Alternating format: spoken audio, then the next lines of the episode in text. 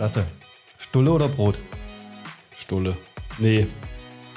Ich kenne beides, ich finde beides sympathisch. Aber eine Stulle klingt irgendwie aus westfälisch bodenständiger oder magdeburgerisch bodenständiger. Kommst du hier aus, dem, aus der Ich komme komm von hier weg. Ich bin Ur-Bielefelder. Ich war aber zum Glück jahrelang auch woanders. Ich war ein paar Jahre in Australien, ich war ein paar Jahre in Bayern, das ist ja auch Ausland.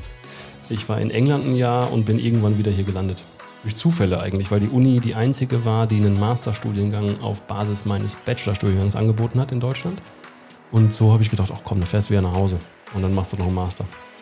Und Janine, warum ist Lasse heute bei uns? Lasse ist bei uns, weil er eine richtige Podcast-Bitch ist. Momentan rauf und runter hört man ihn. Und ähm, ja, er ist ganz bekannt für die Fünf-Stunden-Revolution. Und äh, das ist aber nur ein kleines Thema. Wir möchten heute vor allem von ihm erfahren, wie er den Mittelstand revolutionieren kann. Wir wollen Taktiken, Strategien und Spielzüge. Und ich bin sehr, sehr gespannt. Und vielleicht gewinnen wir ihn ja sogar für den HR-Campus 2021. Mich an. Alles klar. Ich. Ich streng mich auch an. Viel Spaß! Viel Spaß.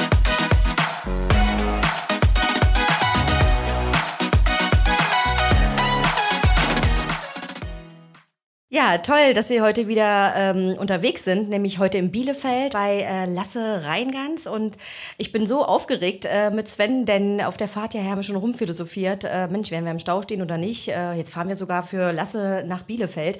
Aber wir sind einfach total neugierig, wie eigentlich sein leeres Büro aussieht. Aber da kommen wir gleich später drauf zurück. Ähm, jetzt ist es ja gleich äh, 13 Uhr, das heißt, du hast Feierabend. Wie sieht denn dein Feierabend aus? Ich habe um 15 Uhr noch Telefonate, ich muss um 16 Uhr was für morgen vorbereiten und ich glaube, dann mache ich nichts mehr und fall wirklich erschöpft um, weil der Tag schon lang war. Ich habe schon einen Vortrag gehalten heute.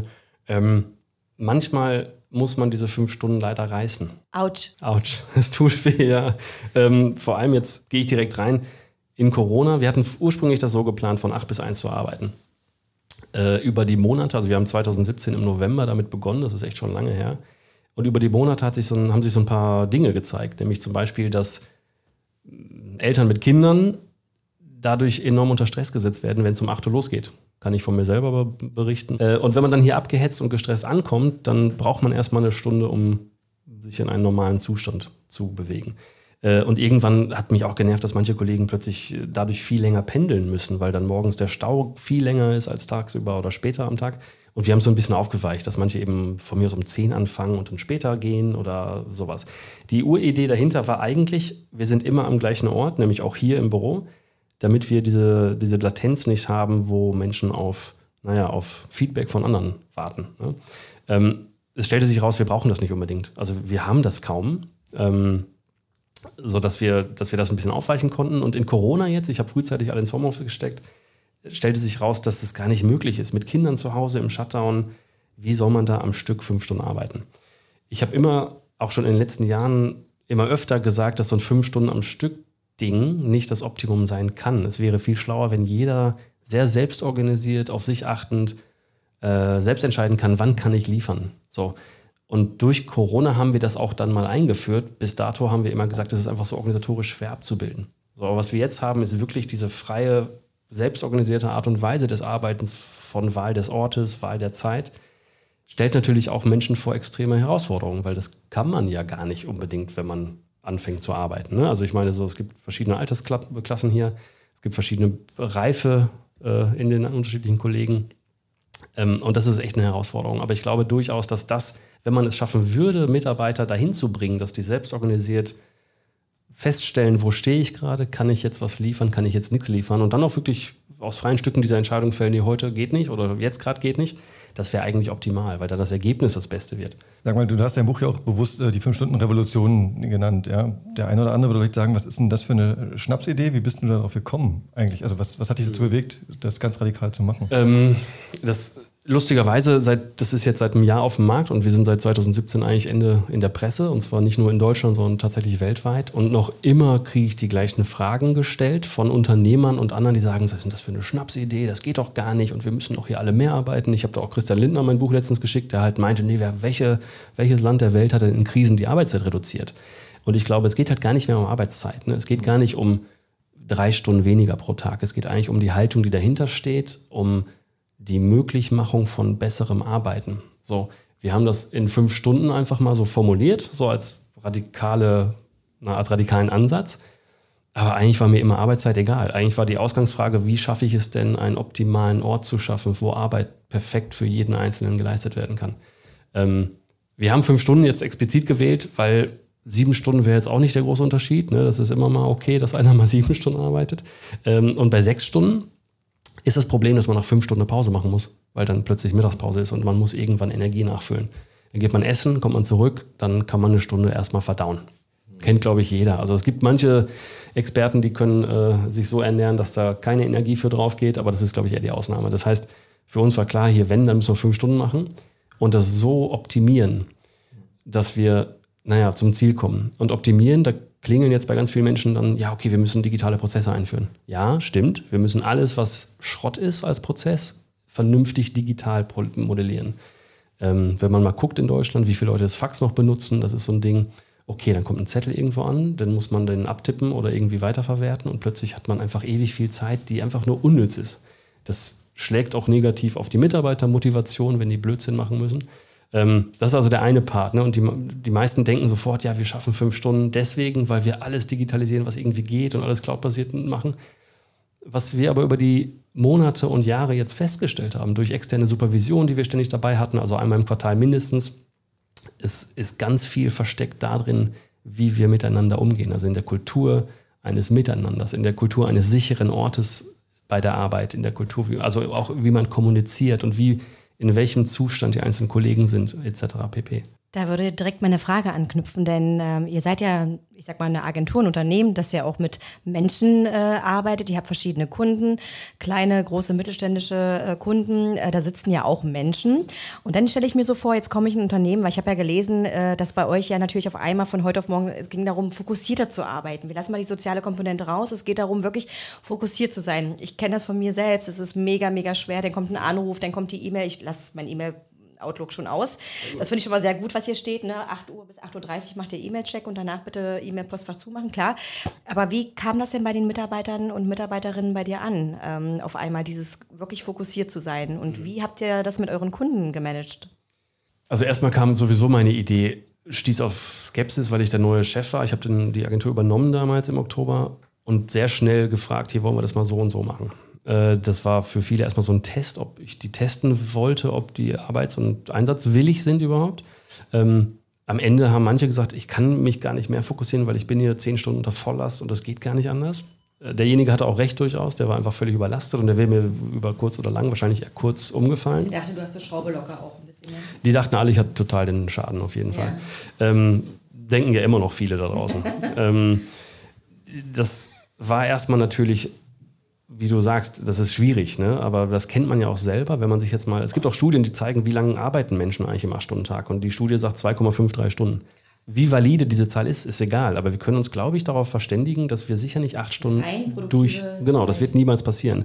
Ich sage ja auch grundsätzlich gar nicht, dass es nicht möglich ist, mal so zehn Stunden wirklich Vollgas zu geben und wirklich was zu liefern. Aber ich glaube, der Regelbetrieb ist einfach ein anderer. Und diese Ablenkung, von der du gerade sprachst, das ist ja auch der Normalzustand. Es klingelt das Telefon, es kommt der Kollege rein, es kommt eine E-Mail rein, es kommt ein Fax rein, äh, es kommt irgendwie über WhatsApp, Instagram, Snapchat, äh, Threema, Twitter, Signal und so weiter und so fort. Irgendwie vibriert das Handy ständig. Und auch da gibt es wiederum Studien, die genau das zeigen, dass wenn das passiert, sind wir eine Viertelstunde aus dem Fokus raus. Also wir brauchen eine Viertelstunde, um wieder auf die Fähigkeit und auf die äh, auf Fokussiertheit zu kommen, wo wir vorher waren. Und das sind also kleine, es gibt so viel Wissen da draußen, was aber im Unternehmenskontext noch keinen Einzug gehalten hat. Und diese Fokuszeiten äh, ist, glaube ich, das große Thema der aktuellen Situation und Zeit, weil wir einfach in einer Always-On-Mentalität überall verfügbar und erreichbar sind und auch mit Kunden. Ich weiß nicht, wie es bei euch ist, aber bei uns, ich schreibe manchmal mit Kunden über Instagram, ja. dann über WhatsApp, dann eine E-Mail. Manchmal gibt es dann eben sogar einen Fax als Auftragsbestätigung, der bei uns natürlich Social digital. Life. Ja, das ist auch, das ist halt so. Aber wir müssen uns dagegen wehren, wir müssen uns ermächtigen. Und am Ende geht es ganz viel eben auch darum, Kompetenz aufzubauen bei Mitarbeitenden, dass die überhaupt erstmal feststellen, wo stehe ich gerade, so, so ein Einchecken bei sich selber und auch eine Ermächtigung oder Befähigung, dass die selber merken, oh ja, das ist mir gerade viel zu viel. Jetzt ist, glaube ich, 12 Uhr mittags. Ja, das sind die Glocken von Jericho. Oh. genau. So, aber genau, es geht ganz viel um, um Selbstorganisation. Das heißt, die, wie die reagiert haben, ja, oh Gott, schlimm, schlimm. Aber da haben wir einfach gemeinsam wirklich auch diskutiert, was können wir denn einfach an Prozessen schon mal jetzt schon sagen, was läuft Mist. Und da gibt es in jedem Unternehmen genügend. Also gibt es ja die Faxe, ne, die Excel-Tapeten, die Nichtfähigkeit über virtuelle Meetings irgendwie aus, sich auszutauschen oder nicht gut zu kommunizieren. Da gibt es Slack und Teams und die ganzen Sachen, die dich ablenken etc. Und das musste erstmal benannt werden. Und dann kann man weiter gucken. Und plötzlich kommt man irgendwann auch bei Achtsamkeitstrainings an, da kommt man bei Yoga an, da kommt man bei wirklich Jahrtausende alten Methoden an, um das Nervensystem in einen anderen Zustand zu kriegen. Und auch das wird immer oft belächelt. Und alle denken, nein, nein, hier, wir müssen richtig durchziehen und einfach mal stärker die Peitsche schwingen. Da kommt da schon mehr raus. Das ist natürlich völliger Quatsch. Hm. Ja, kannst du uns mal so einen Einblick geben, wie, wie, sieht denn so ein Tag dann aus bei euch? Also ihr habt ja sicherlich große Strukturen, vieles vorüberlegt, viele Deep Work Phasen wahrscheinlich, die ihr dann versucht zu erreichen. Ja, also wir haben genau geguckt anfangs, vor Jahren mittlerweile, was ist Schrott? Und was müssen wir neu machen und was fehlt uns, sowohl an Hardware als auch an Software, als auch vielleicht an Regeln untereinander, was Kommunikation und so weiter angeht oder auch Delegation. Und da ähm, gab es zum Beispiel so eine ganz banale Regel, Termine dürfen nur für den Folgetag eingestellt werden. Also nicht mal eben, kannst du mal gerade. Und jetzt, weil jeder organisiert sich ja bitte selbst. Und wenn dann jemand kommt und sagt, du, ich brauche dir mal eine Stunde, dann zerschießt das das ganze Konzept.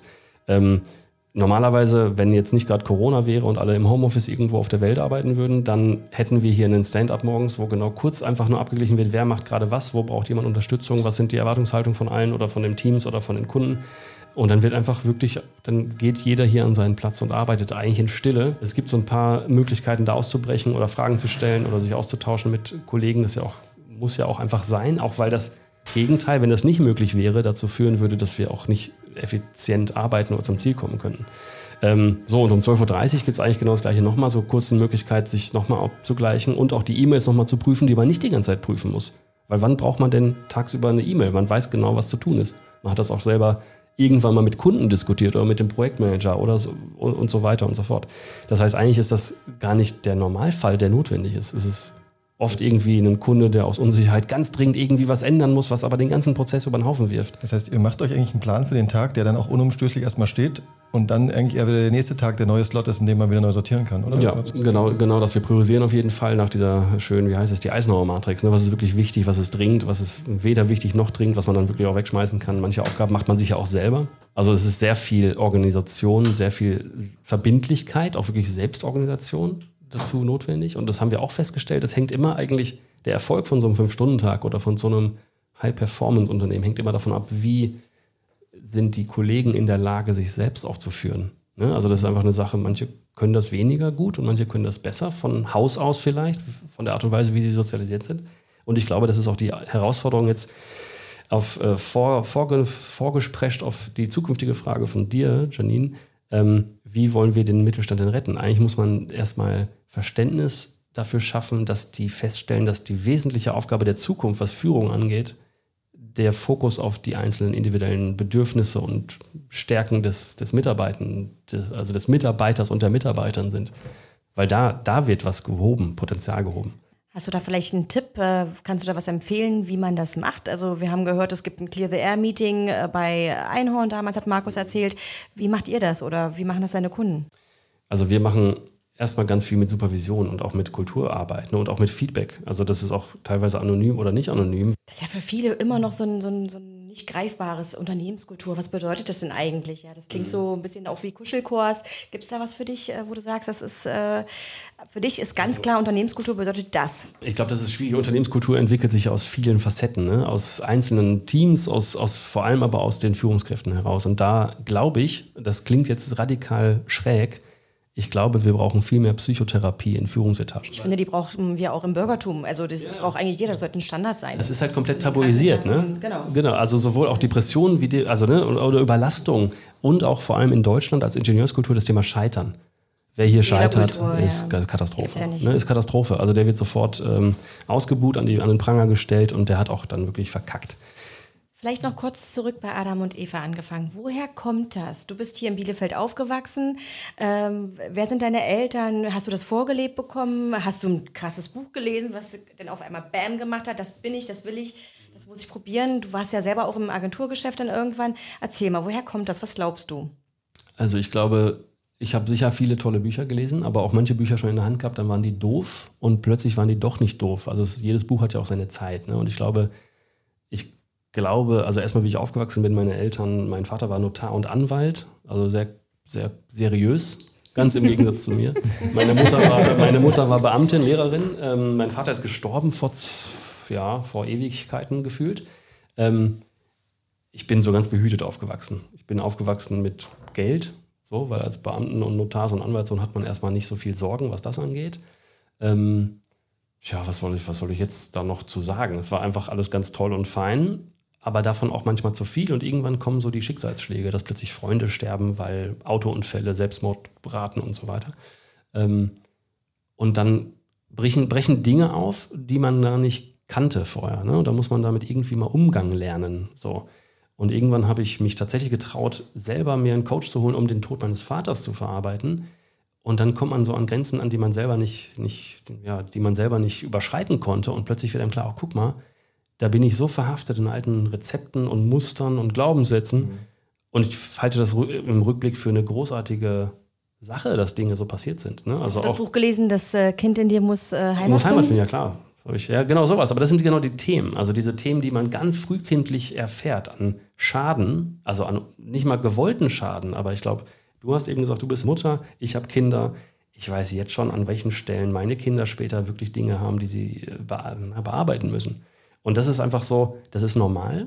So, und ich glaube, das soll auch in der Gesellschaft einfach als normal betrachtet werden, damit man nämlich an die Themen kommt. Ne? Ich meine, dieses Thema Führung, also dieses Alpha-Männchen ganz oben, was mit Command and Control regiert. Am Ende steckt da eine große Unsicherheit hinter. Eine Unsicherheit, die muss man dann über Härte und über Klarheit oder irgendwie so naja, in Deutschland leider oft Führungsstärke genannt, irgendwie im Griff behalten. Und das ist halt schwierig. Und jetzt vor allem in dieser Zeit, in der wir leben, wo alles unsicher ist, komplex ist, es gibt dieses Wort VUCA-Welt, ne? also volatil, unsicher, komplex, Ambiguität. Ähm, das, in dieser Zeit ist es halt total notwendig, dass man sich dem stellt, dass man nichts planen kann. Aber jetzt kommt das Thema Sicherheit und Unsicherheit und die innere, naja, äh, diese innere Unreife damit vernünftig Umgang zu finden. Und das führt bei vielen dazu, dass sie dann steif werden und sagen, oh Gott, oh Gott, jetzt muss ich noch viel härter durchregieren. Das hat man beim BMW gesehen letztens, als dann äh, plötzlich der irgendeine Manager-Magazin-Titelzeile war, jetzt brauchen wir hier wieder einen starken Mann. Oben.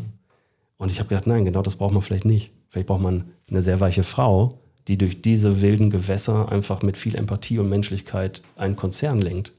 Weil die alten Rezepte haben, nicht, haben uns nicht weitergebracht. Ne? Also ich meine, wo sind wir jetzt? Uns geht es besser als jemals zuvor. Wir haben alle viel mehr Geld.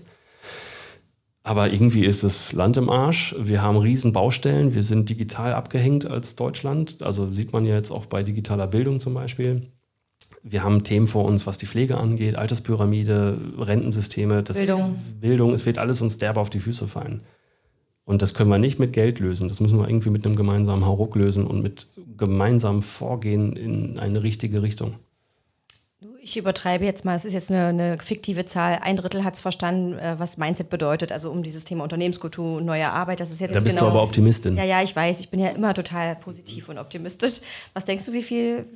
Naja, es ist noch weniger, ja? Es ist viel weniger. Okay, aber also ich bin auch so frustriert, ne, diese Fünf-Stunden-Revolution, das Buch. Ähm, und auch wir in der Presse. Das fing wirklich 2017 im Dezember an. Das ging überall durch die Decke. Wir waren in der New York Times, im Wall Street Journal, wir waren überall. Und New York Times war von Cal Newport, dem Autor von Deep Work. Wow.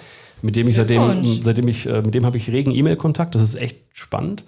Ähm, und was mich aber total nervt, es hat null Impact. Ich war bei Xing in den New York Stories und das haben die auch gefragt. Die Frage war, Lasse, was ist denn jetzt wirklich hier? Red mal Tacheles. Was ist der Impact? Der Impact ist gar nichts. Also der Impact ist, ist nicht gar nichts. Ist es eine Mentalitätsfrage oder woran liegt das? Was glaubst du? Ich glaube, es ist natürlich eine Mentalitätsfrage, aber auch eine Mutfrage. Ne? Ich glaube einfach viele, also ich habe auch viele Zuschriften bekommen, wo Menschen aus mittlerem und Top-Management, aus Konzernebenen mich angeschrieben haben und sich bedankt haben für den Mut und das Vorleben und auch diese neue Narrative, die wir erzählen, ne? dass wir das machen. So, weil das, das, das liefert Inspiration. Es ist aber vielleicht das Problem, dass das Narrativ nicht spürbar ist. Wir erzählen es, aber wir sehen es halt nicht. Wir können es nicht anfassen, nicht. Äh, ja, und wir haben eine die Kultur. Wir wollen ja immer alles sehen hier und also damit sie es verstehen. Ja? Genau, und vor allem wir sind ja auch in der Zeit, wir brauchen einfache Antworten. Ne, das sieht man an den Corona-Leugnern, das sieht man an Populisten und das sieht das.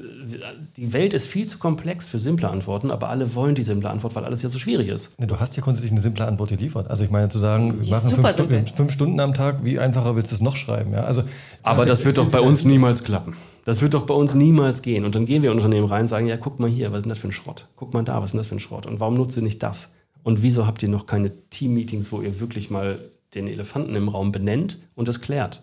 Ne? So, und wieso habt ihr noch keine Unternehmensvision? Warum macht ihr das, um Geld zu verdienen? Also das ist so, ja, wir brauchen alle was zu essen. Das steht außer Frage. Wir müssen auch alle Ergebnisse liefern.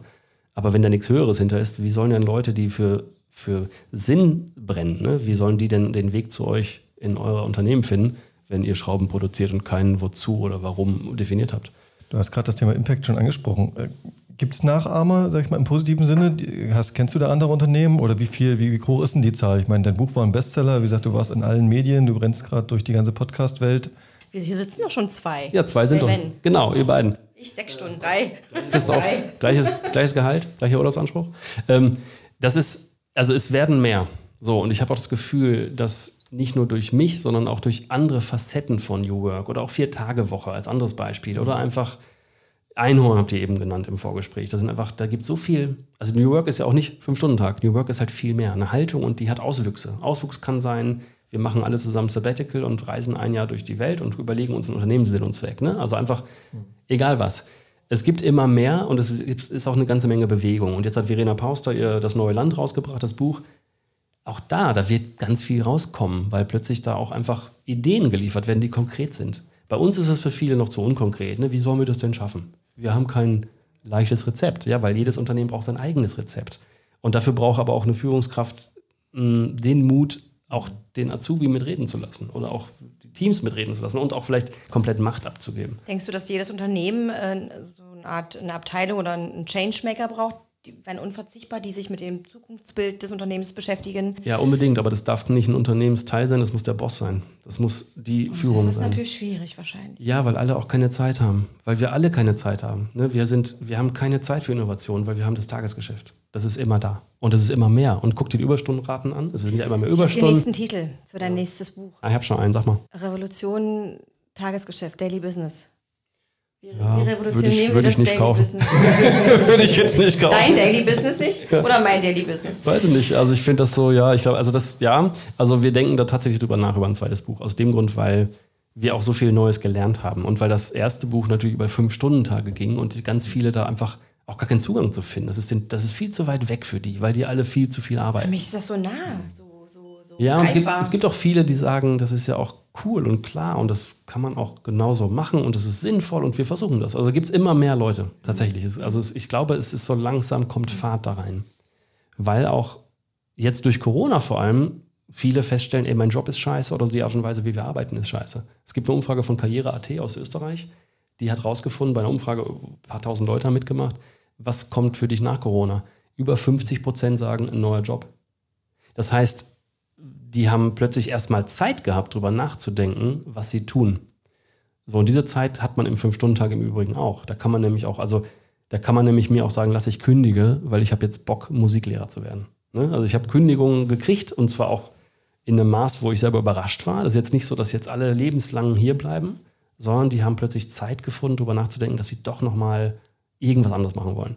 Hast du auch die Big Five gelesen? Ja klar. Und Big Five war übrigens auch ein Buch. Ähm, Das hat mich auch so. ja, aber ich kenne andere, die sagen viel zu amerikanisch, viel zu quatschig. Ne? Aber mich hat das auf jeden Fall, das war einer der Gründe, warum ich dann wirklich die Eier hatte, einen Fünf-Stunden-Tag einzuführen. Purpose, also diesen Ja. Zweck halt, diese Sinnhaftigkeit. Ja, weil da habe ich auch gesehen, es sind wirklich viele meiner Freunde schon tot. So, und die sind tot nicht, äh, also die sind halt teilweise irgendwie in Autounfällen gestorben oder haben sich das Leben genommen, weil die einfach komplett mit dem Leben überfordert waren.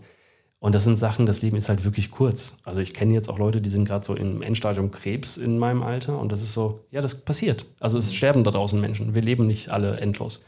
Und wenn man sich dessen mal bewusst ist, das Leben ist endlich. Und es gibt Leute, die sind so arm, die haben nur Geld. Also das ist auch so ein schöner Satz, den ich kenne. Und man muss doch irgendwie nach was Größerem streben. Was ist denn dein Zukunftsbild? Für mich persönlich oder für das dich Unternehmen?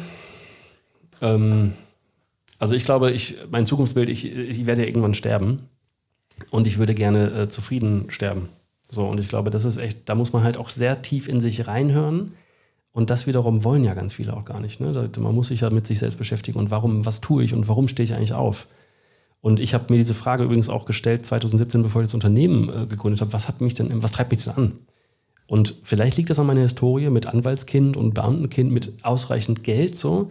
Geld treibt mich nicht an. Also ich muss nicht Gewinn maximieren. Ich brauche Sinn. Ne? Ich brauche wirklich, ich bin so ein klassisches Generation XY-Ding, wo ich nach Sinn strebe.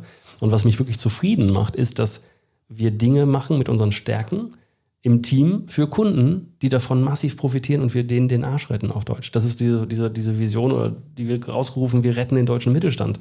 Weil wir Kompetenzen haben. Ja, wir, wir brauchen, also ich weiß, die brauchen uns. Und ich glaube, die, die Erkenntnis, dass mich Geld nicht antreibt, führt dazu, dass wir die halt selten verarschen. Beziehungsweise nie verarschen. Weil ne, verarschen heißt, äh, Stichwort Volkswagen, da wird organisiert betrogen. Von oben bis unten durch äh, den Kunden, der wird verarscht. Und irgendwie ist die Lobbyarbeit so hart, dass die, ich mich, ich frage mich wirklich häufig, wieso sitzen die nicht alle im Knast? Es ist unbegreiflich, die müssen in den Knast. Das ist eine Mafia. Warum da der eine oder andere sich entschieden hat, bestimmte Dinge so zu machen, wie sie es getan haben, keine Ahnung. Das ist ein therapeutisches Thema. Wenn wir eine Podcast-Anfrage stellen, ja, Sven? Ja, Hast ja Kontakte. Ähm, vielleicht aber mal so ein äh, Beispiel. Du gehst jetzt, äh, wir haben jetzt ein Unternehmen, ein mittelständisches Unternehmen und wie würde jetzt ein Spielzug von euch aussehen? Wie rettet ihr denen den Arsch? Erstmal, welches Problem haben die und äh, mhm. warum sollte man auf euch zukommen? Ähm, also erstmal, ihr seht mich heute als Chef von Reingans Digital Enabler. Ich kann es auch manchmal nach so viel Sprechen nicht mehr aussprechen. Vielleicht braucht ihr einen einfacheren Namen. Genau, und das passiert ab morgen. Ab morgen heißen wir nur noch Reingans. Das klingt jetzt irgendwie egozentrisch, das hat aber den ganz simplen Sinn, weil vielleicht kennt ihr Frederic Laloux, Reinventing Organizations, man muss auch einen evolutionären Purpose haben und wir stellen fest mit RDE, also Kurzform für Reingans Digital Enabler, ähm, werden wir ganz oft in die, das sind die Digitaltypen, die eine Webseite bauen, Ecke gesteckt. Ja, ich habe 20 Jahre lang Portale gebaut, auch große, auch internationale Portale und wir betreuen auch Kunden bei aller digitaler Kommunikation, also weltweite Webseiten für große Mittelständler. Das machen wir auch. Das ist auch super. Aber wir sind viel mehr als das, weil wir viel weiter oben ansetzen. Ne? Weil die Frage, wieso brauchen wir eine Webseite, ganz oft schon auch gar nicht gestellt wurde. Aber wieso haben wir denn dieses oder jenes Geschäftsmodell? Das heißt, wir beraten mittlerweile wesentlich mehr, was Business Model Canvas ist, also Geschäftsmodelle, aber auch Kulturfragen. Ne? Und das, da sind wir auch ziemlich schonungslos. Da bin ich auch also ich bin nicht darauf angewiesen, dass mich meine Kunden mögen. Du bist direktiv und sagst halt. Äh, ich sag halt, Sache was ist. Sache ist, genau. Und das wollen manche nicht. Ich hatte vor drei Jahren einen Termin beim Kunden vor uns Großhandel, habe denen gesagt, euer Geschäftsmodell ist jetzt schon lange abgelaufen. Was tun wir jetzt als nächsten Schritt? Weil Großhandel in Deutschland ist halt irgendwie so ein Zwischenfaktor, den braucht keiner mehr. Kommt der Typ von der fünf Stunden, äh, vom Fünf-Stunden-Tag und will uns hier was erzählen. Ja, genau. Und ich mache das ja nicht, damit ich dafür dann meinen Tagessatz kassiere. Ich mache das eigentlich, das ist wieder mein Antrieb. Ich will denen klar machen, dass wir Expertise und Erfahrung haben in Bereichen, wo wir die nachhaltig erfolgreich machen. Oder da Fragen stellen, die sonst sich keiner traut, den Fragen, also die, die zu fragen. Ähm, und was wir also machen mit Rheinganzen, wir haben drei Säulen, das hatten wir auch vorher schon, aber dann wird das einfach nicht mehr abgelenkt oder eingeschränkt. Wir sind eben wirklich Strategieberater, strategische Berater und Begleiter vorab, um wirklich unternehmensweite Dinge anzusprechen, die angesprochen werden müssen. Wir haben natürlich ein Entwicklungs- und Design-Team. Das heißt, wir haben Menschen, die User Experience Design machen, die wissen, wie Prozesse sich anfühlen müssen, die einfach das auch umsetzen können. Jetzt haben wir gerade kürzlich hier in, in der Region eine App rausgebracht, damit die Gastronomen äh, nicht mehr diese ja, Zettelwirtschaft, ne? Safe Pass, genau. Ja, das verschenken wir. Warum verschenken wir das? Weil das für uns, das ist so eine Fingerübung. So, das ist aber trotzdem nicht schnell mal dahin gerotzt, sondern das ist komplett verschlüsselt und da kann gar nichts passieren. Und wir verschenken das allen, weil ich glaube, die haben doch gar, kein, gar nicht die Ressource, uns 5 Euro zu überweisen im Monat. Und es wäre mir auch völlig egal. Ich will irgendwie den Mittelstand retten. Und das ist eine Sache. Ironischerweise haben wir daraus jetzt drei Folgeaufträge bekommen, wo sich alles total rentiert hat. Weil wir was verschenkt haben und einfach nur so was verschenken wollten und hupp, da kam dann jemand, der fand das cool und hat uns Geld gegeben, damit wir das für seine Bedürfnisse anpassen. Äh, der dritte Bereich sind auf jeden Fall Workshops und Trainings. Das heißt Workshops mit, mit Führungskräften, Trainings mit Leuten auf egal welcher Ebene, um mal genau auch dahin zu kommen, wie sieht denn das Why aus? Also diese ganz klassischen Beratungsthemen, wie sieht das Why aus? Wie kommen wir dahin? Wie können wir die Kultur verbessern? Wie können wir Feedback-Systeme etablieren? Wir haben uns darüber Gedanken gemacht, wie können wir hier intern Glücksindex einführen? Also das heißt auch ein ganz Niedrigschwellen, einfach nur auch nicht für mich, weil ich wissen will, äh, lieber Kollege, liebe Kollegen, wie glücklich bist du, sondern einfach, weil ich möchte, dass die das weiß. Weil darum geht es. Die müssen wissen, wie es denen geht, weil die dann auch entscheiden können, hm, lasse, irgendwas ist hier schief, ich will gehen.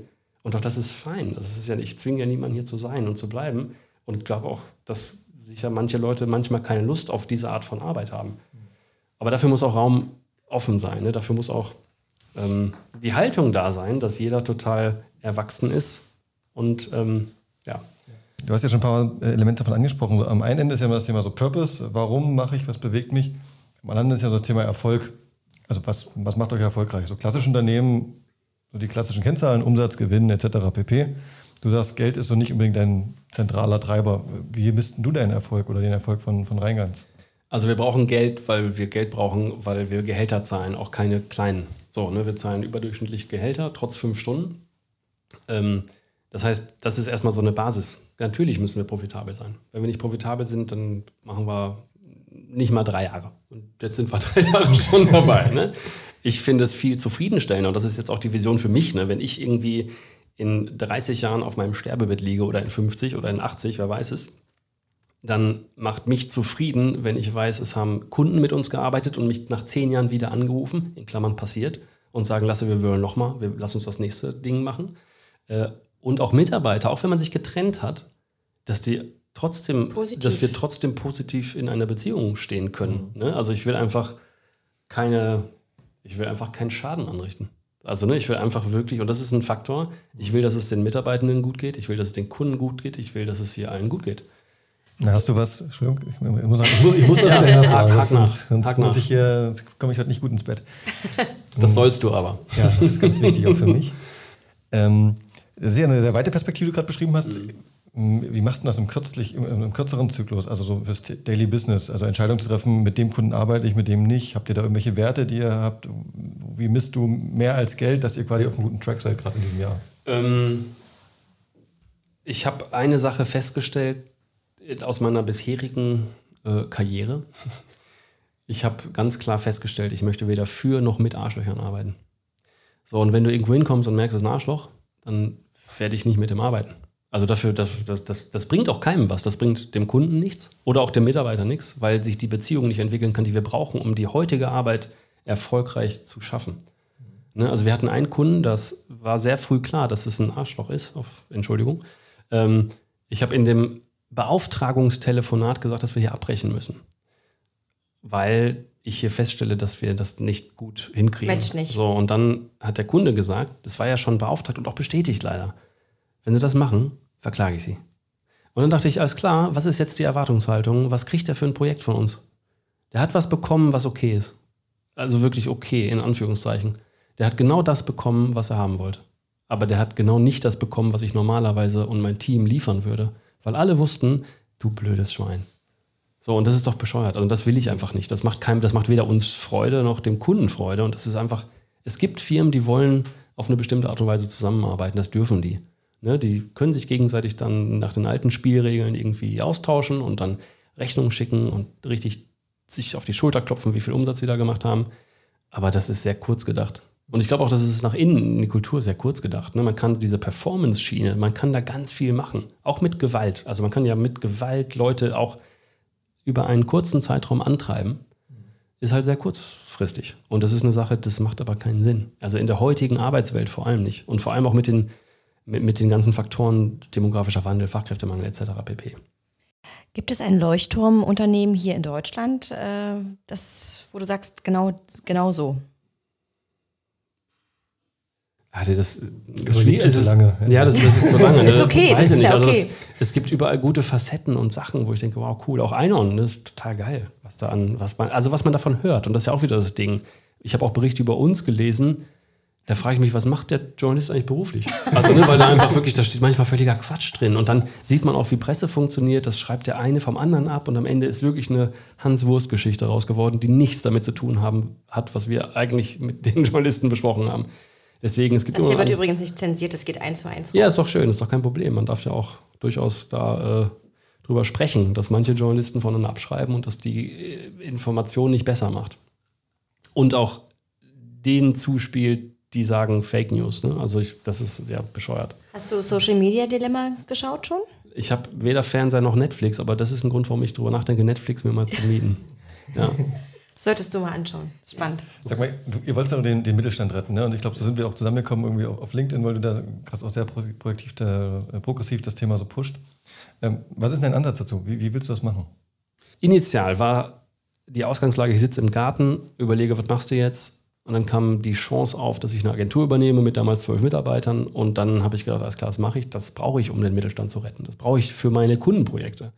Dann haben wir den Fünf-Stunden-Tag eingeführt weil ich das beste Arbeitsumfeld haben wollte, wo wir die besten Projekte machen. Und dann habe ich gedacht, okay, Vision Mittelstand retten schaffe ich mit einem Team von Experten, um projektbasiert den Mittelstand zu retten. Dann habe ich durch die Presse aber festgestellt, nee, eigentlich kann ich den Mittelstand eher retten, wenn wir daraus wirklich weiter Druck machen. Und deswegen auch mein, der charmante Einführungssatz, ich bin die Podcast-Bitch, ich möchte hier mehr Reichweite für haben, für das Neudenken, was dahinter steckt. Weil ich will nicht, dass wir einen Fünf-Stunden-Tag promoten, zwangsläufig, sondern um die Haltung, die dahinter liegt. Und ich habe in den letzten drei Jahren festgestellt, ich kann wesentlich mehr dem Mittelstand retten, wenn ich es schaffe, dass Führungskräfte, Inhaber, Geschäftsführer, Vorstände darüber nachdenken, wie Arbeit besser funktionieren kann. Weil das, egal was die dann machen, ob es am Ende ein Fünf-Stunden-Tag wird, ist mir wirklich Schnurz. Aber jeder Schritt in die Richtung, in die Richtung, wir gehen mit Mitarbeitenden mehr als Mensch um, wir haben ein besseres Miteinander, wir machen dies und jenes anders, ist ein, ein Schritt in die richtige Richtung. Und ich weiß, dass das der Mittelstand braucht. Und das ist, glaube ich, so in mein Geheimplan, wie wir den Mittelstand eigentlich retten, indem wir einfach ein Narrativ erzeugen, dass Arbeit anders gedacht werden muss, damit man erfolgreich und langfristig erfolgreich bleibt. Und gleichzeitig ein positives Umfeld für alle Beteiligten schafft. Mhm. Jetzt, hast, jetzt nehmen wir mal irgendeine Führungskraft in einem, in einem mittel, mittelständischen Unternehmen, das vielleicht auch da in den Strukturen erstmal festhängt. Was, was kann der denn jetzt genau machen? Also Führungskraft, so Mittelmanagement, top. Also am Ende kann man auch kündigen. Das ist auch, so wie wir jeder im Supermarkt die Chance haben, entweder Nestle-Produkte zu kaufen oder Trade Fair-Produkte zu kaufen, kann man auch einfach sagen, weißt du was, Chef, auf den Scheiß habe ich keinen Bock. Und mich kannst du damit nicht irgendwie motivieren. Und das wird passieren. Ich bin völlig überzeugt davon. Auch diese Umfrage von karriere.at Menschen werden jetzt kündigen. Die werden mehr und mehr kündigen an den Stellen, wo Unternehmensvisionen gelogen oder Werte auch gelogen sind, ähm, wo man schlecht behandelt wird, weil es gibt immer Unternehmen da draußen, die behandeln dich so, wie du behandelt werden möchtest. Und irgendwie tun viele Menschen und Führungskräfte so als oder Inhaber so, als kann man die Menschen irgendwie behandeln, weil man bezahlt ihnen ja was dafür. Ja, nee, das ist vorbei. Und ich glaube, ich glaube, die Führungskraft Kraft kann entweder selber sich aufrichten und sagen, ich mache das jetzt aber so, weil ich weiß, dass es richtig ist und dann auch in Konflikt gehen, was sich auch viele nicht trauen. Oder halt, wenn das dann überhaupt nicht fruchtet, dann muss man halt auch mal einen anderen Job suchen. Und das wird passieren und dann werden zwangsläufig Unternehmen sich anpassen müssen. Mal genommen, er bleibt jetzt da, ne? er geht in Konflikt und deswegen fruchtet das auch, weil man kann ja doch mit, mit so kleinen Schritten Erfolge zeigen und wie er selber auch zeigt. Ne? Also die Stellhebel sind ja gar nicht so groß, ich muss nur was machen, muss es durchhalten und der Effekt ist ja riesig an vielen Stellen und das äh, infiziert ja auch viele um mich drumherum. Das heißt, ich kann ja durchaus so eine Bewegung auch, auch starten im Unternehmen. Ähm, aus euren Learnings jetzt praktisch, äh, weiß ich, Meetingstrukturen, Miteinander, Kommunikation, zwischenmenschlich, was ist denn so der, der Hebel, der am schnellsten oder gut funktioniert? Den man auch nachmachen kann oder adaptieren kann. Ja, genau. Ähm, mein Buch lesen. also, Bringt ja keinen Impact von daher. Ja, hast du die ISBN noch mal kurz ja, ja, die, die Show Notes bitte.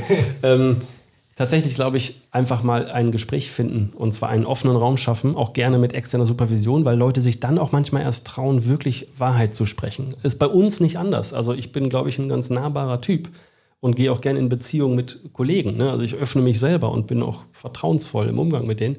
Dennoch gibt es einfach per Definition, weil ich der Chef bin, immer noch ein bisschen Skrupel bei manchen, sich wirklich dann wahrhaftig zu äußern. Wenn man also eine externe Supervision mit reinnimmt, aber ein Raum schafft dafür, einfach mal anzusprechen, was ist ja alles scheiße. Von mir aus auch anonym. Dann werden so viele Prozesse und Themen angesprochen oder auch, mh, hm, naja, vielleicht auf der persönlichen Ebene, dass es gibt Menschen, die passen nicht in Teams. Die sind einfach nicht da, die haben nicht die gleiche Vision und die sind da einfach, weil sie sich eine Nische gebastelt haben und kein, ja, die sitzen dann da. Wir hatten kürzlich einen Workshop mit zehn Leuten, mit ganz viel Abstand in einem riesigen Gebäude. Eine Person hat den ganzen, also ich, hab, ich saß da eigentlich, um zu gucken, wer macht wie mit. Und wie sind die so, die, die Dynamiken bei den Menschen? Einer hat nichts gemacht den ganzen Workshop über und war eigentlich eine Top-Führungskraft auf hoher Ebene. Der hat aber keine Verantwortung übernommen, der hat gar nichts gemacht. Und ich weiß, dass das ganze Team den nicht akzeptiert und weghaben möchte. Also total, ne? und das sind so Sachen, ich glaube, man muss diesen Raum schaffen, um einfach mal das wirken zu lassen und zu fragen, hey, liebe Kollegen, lieber Azubi wie, oder wie, lieber neuer Kollege, du bist jetzt eine Woche dabei, was hast du in der Woche gesehen? Einfach weil das ganz oft dann auch verschwindet in dem, ja, in diesem Tagesgeschäft.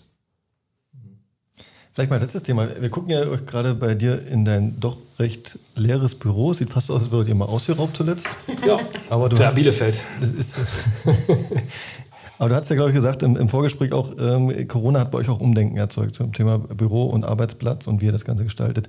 Was habt ihr jetzt hier vor? Wir haben, also wir haben in der Kollegenschar manche, die familiäre Hochrisikogruppen be beheimaten. So, ne? Also einfach Eltern, die schwer krank sind oder irgendwelche ja, Themen haben. Und ich habe gesagt, ey, wir machen überhaupt kein Risiko, alle ab ins Homeoffice. Wir haben eh alle Sachen. Ne? Wir haben Office 365, wir haben Teams, wir haben für jeden Prozess cloudbasierte Lösungen, die auch wahrscheinlich alle viel zusammengreifen. Es war also eigentlich völlig egal, abseits von Austausch. So, ne? Dann haben wir festgestellt, okay, wir treffen uns dann morgens zum Kaffee irgendwie einmal zum Stand-up virtuell und nicht äh, in, in Person haben dann aber gemerkt, okay, guck mal, die Zahlen sind gut, uns geht es allen gut, alle finden es cool. Lass uns mal einfach dann hauruck das ganze Büro leer räumen. Also wir haben echt gesagt, nee, offensichtlich brauchen wir ein Büro nicht. Lass uns das leer räumen und gucken, was brauchen wir wirklich. So, ähm, dann haben wir damit wieder ein bisschen Presse gemacht, weil dann nämlich auch die Frage hochkam in der Presse, brauchten wir noch Büros? Ne? Also kommt jetzt der große Büroleerstand? Und siehe Twitter, siehe Siemens, die Homeoffice für immer auf Lebenszeit ermöglichen wollen und so weiter. Ähm, wenn man das übrigens weiterdenkt, total schön, wenn plötzlich so San Francisco Bay wieder von den Menschen belebt werden können, die da eigentlich leben und nicht von den Ingenieuren, die halt 20 mal so viel Miete zahlen können. Zwischendurch die Frage, bist du ein Homeoffice-Typ? Äh, du, manchmal ja, manchmal nein. Also so äh, ich finde das manchmal cool, aber manche Aufgaben brauche ich auch das Büro, weil ich da Whiteboards habe, weil ich da Platz habe, weil ich einfach hier rumlaufen kann und mich keiner stören könnte. So. Und sei es stören durch DHL-Boten. Ne? Also einfach so, das kommt immer drauf an. Und das kann ich, glaube ich, weil ich da zu, auf mich höre, dann auch einschätzen. Und dann mache ich das so, wie ich es dann am besten brauche. Auf jeden Fall haben wir dann gesagt, wir schmeißen alles raus und dann starten wir einen Prozess von Bedarfserhebung, auch durch die Learnings, die wir haben ne, mit Corona. Was brauchen wir eigentlich? Äh, da sind wir immer noch. Und ich habe da auch gar nicht so einen Druck, weil wir einfach echt tausend andere Themen haben, was ich eben meinte mit, dem, mit der Repositionierung, mit neuem Namen und ein bisschen geänderter Ansprache. Ähm, das sind so Sachen, wir haben es nicht eilig. Und was man jetzt ja sieht, sind gerade jetzt zwei Kollegen noch im Büro. Von? Von, von 14 gerade. Ähm, weil die sagen, ich brauche mal ein Büro. Dann haben wir den halt hier wieder einen Schreibtisch hingestellt und einen Monitor und einen Laptop und so weiter. Aber grundsätzlich glaube ich, wir gucken uns genau die Bedarfe an. Ne? Was ist denn Geschäft? Wann muss man sich wirklich treffen? Wann muss man sich nicht wirklich treffen? Braucht man einen Schreibtisch? Braucht man einen Schreibtisch? Braucht man vielleicht eine Arbeitsfläche für mehrere Leute? Brauchen wir Telefonzellen? Brauchen wir so Videokonferenz, virtuelle Workshop-Situationen? Und auch vom Jahr hätte ich gesagt, ja, man braucht so Telefonzellen. Jetzt sage ich ja, man braucht Telefonzellen mit Video und Kamera und Ton und für zwei Leute.